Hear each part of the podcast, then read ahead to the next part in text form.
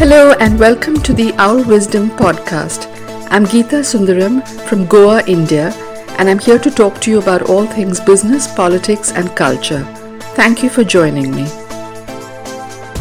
This edition of the Owl Wisdom podcast is on the rise of China.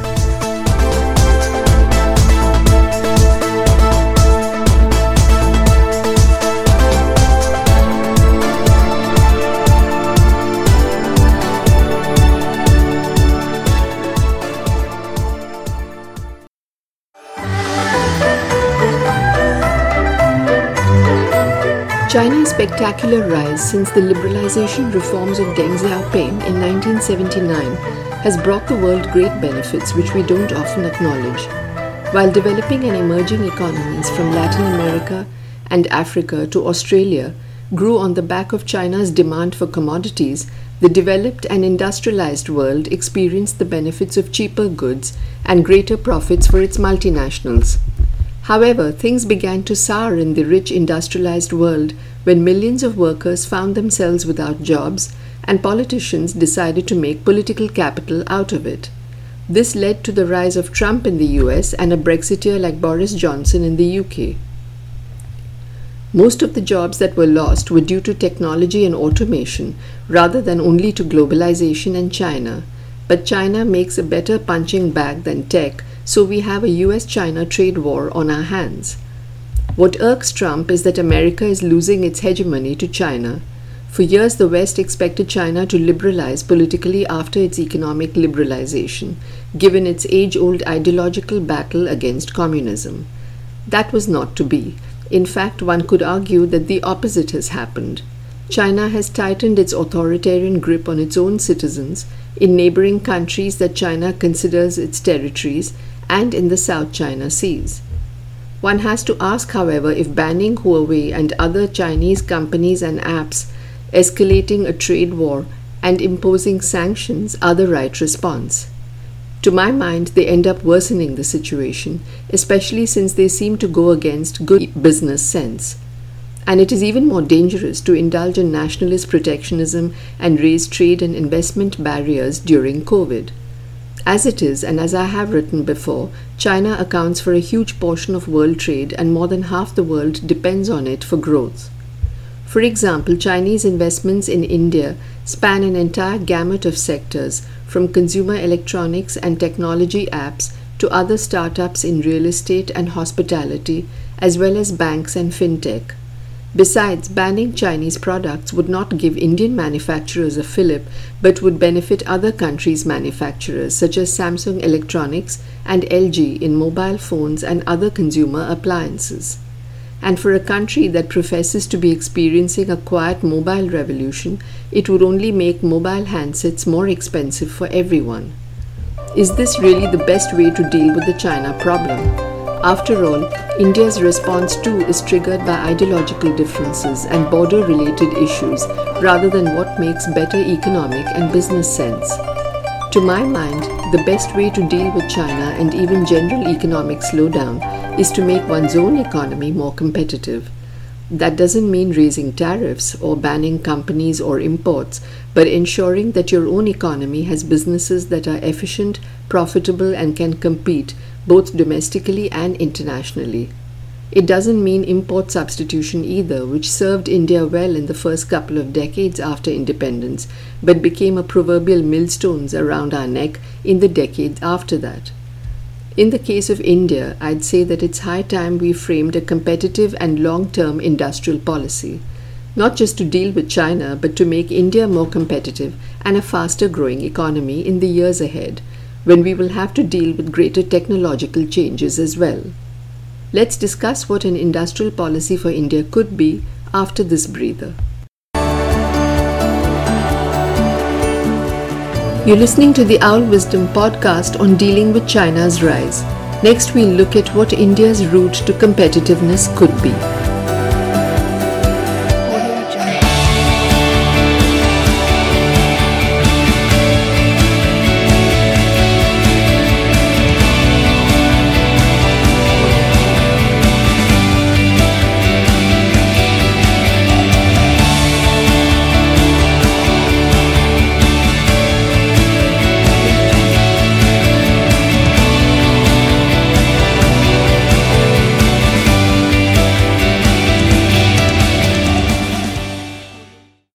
Welcome back. I think if we can frame a specific economic objective that we would like to achieve and then identify our greatest needs, our strengths, comparative advantages, areas to focus on for future growth, and policies required to achieve them, we would be attempting an industrial policy of sorts. And I don't mean a specific GDP objective alone, but an economic change creating objective, such as shifting India's 90% informal economy to a 50% formal one over the next decade. This would not only help us grow faster and better economically, but ensure greater tax revenues as well as build capacity for further growth. India has a huge and growing middle class, albeit not with the spending power of China's urban middle class, and much of this growth has been thanks to our entrepreneurs, especially in the years since our economic liberalization in 1991. According to a study based on NSSO 2011 12 survey data, 90% of the 60 million jobs created in India since 1991 were in the informal sector.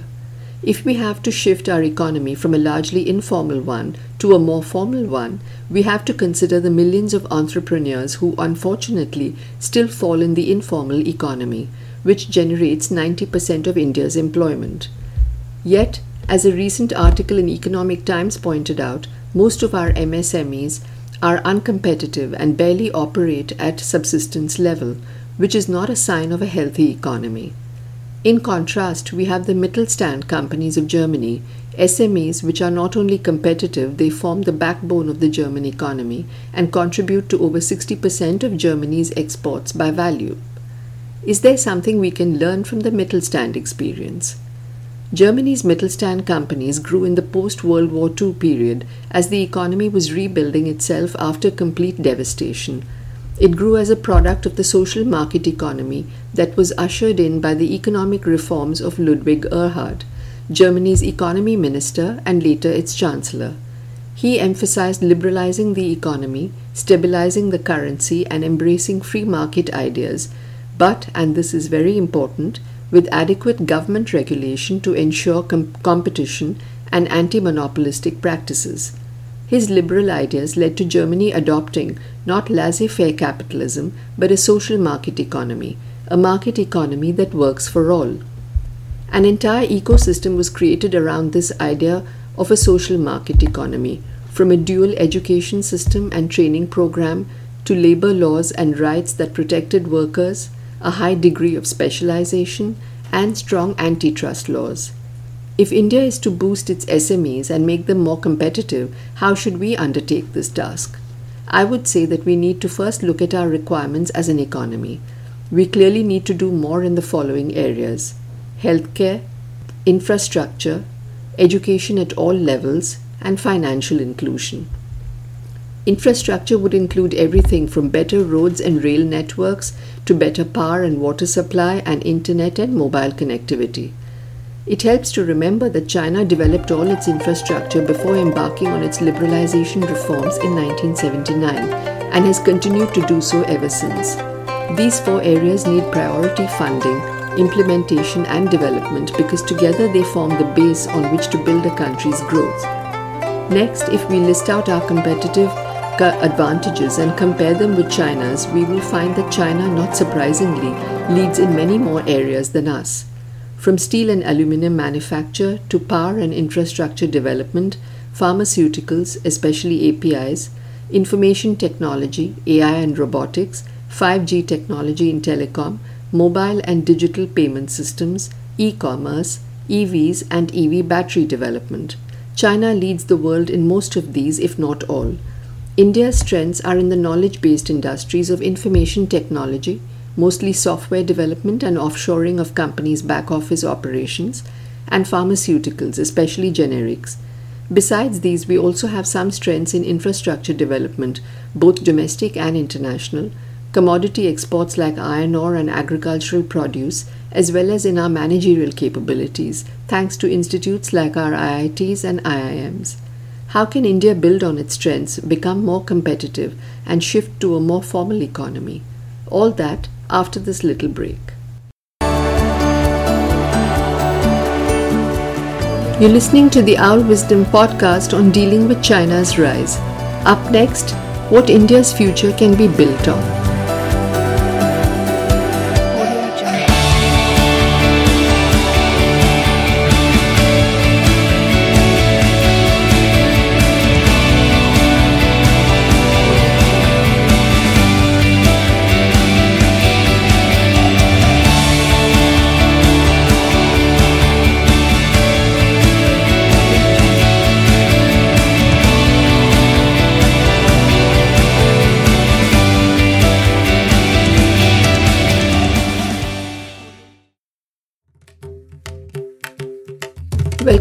Final section of this podcast. There is an opportunity to leverage India's strengths in the information technology and pharma sectors in several areas. These could also include more in depth specialization, moving up the value chain, and diversifying into allied areas. Also, looking at where the world is headed technologically in the next few decades, it is time India too stepped up to the plate. There are several areas where MSMEs and startups can be encouraged as a matter of conscious policy.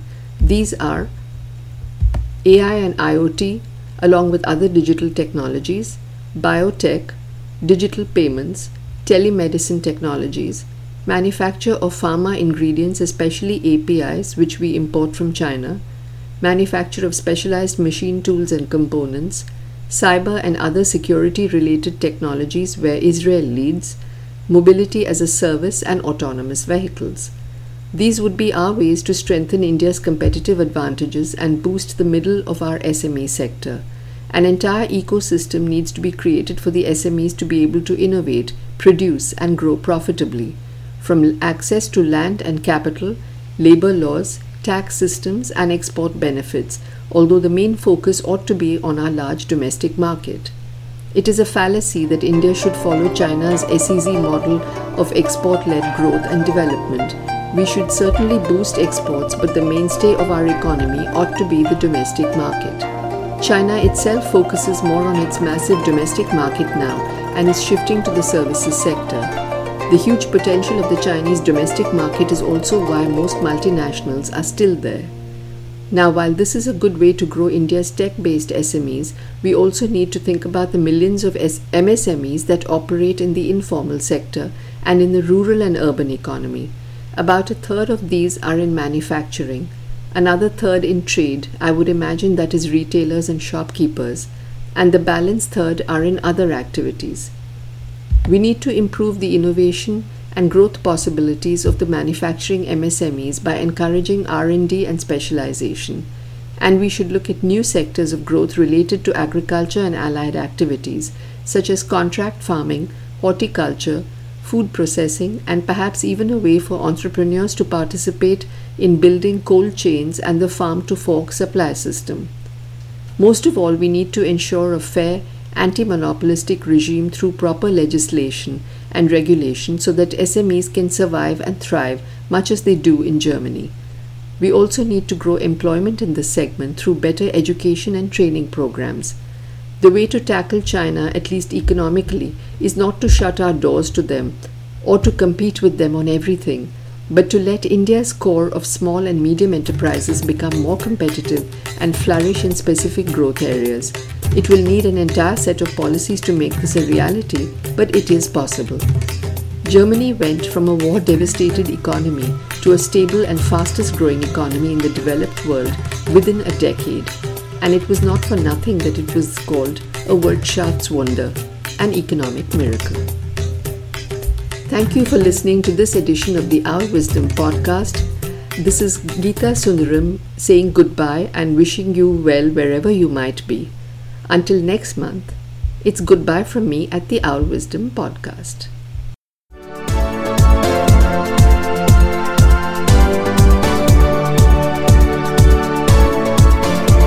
For more Owl Wisdom, read my blog peripateticperch.com and follow me on LinkedIn and Twitter.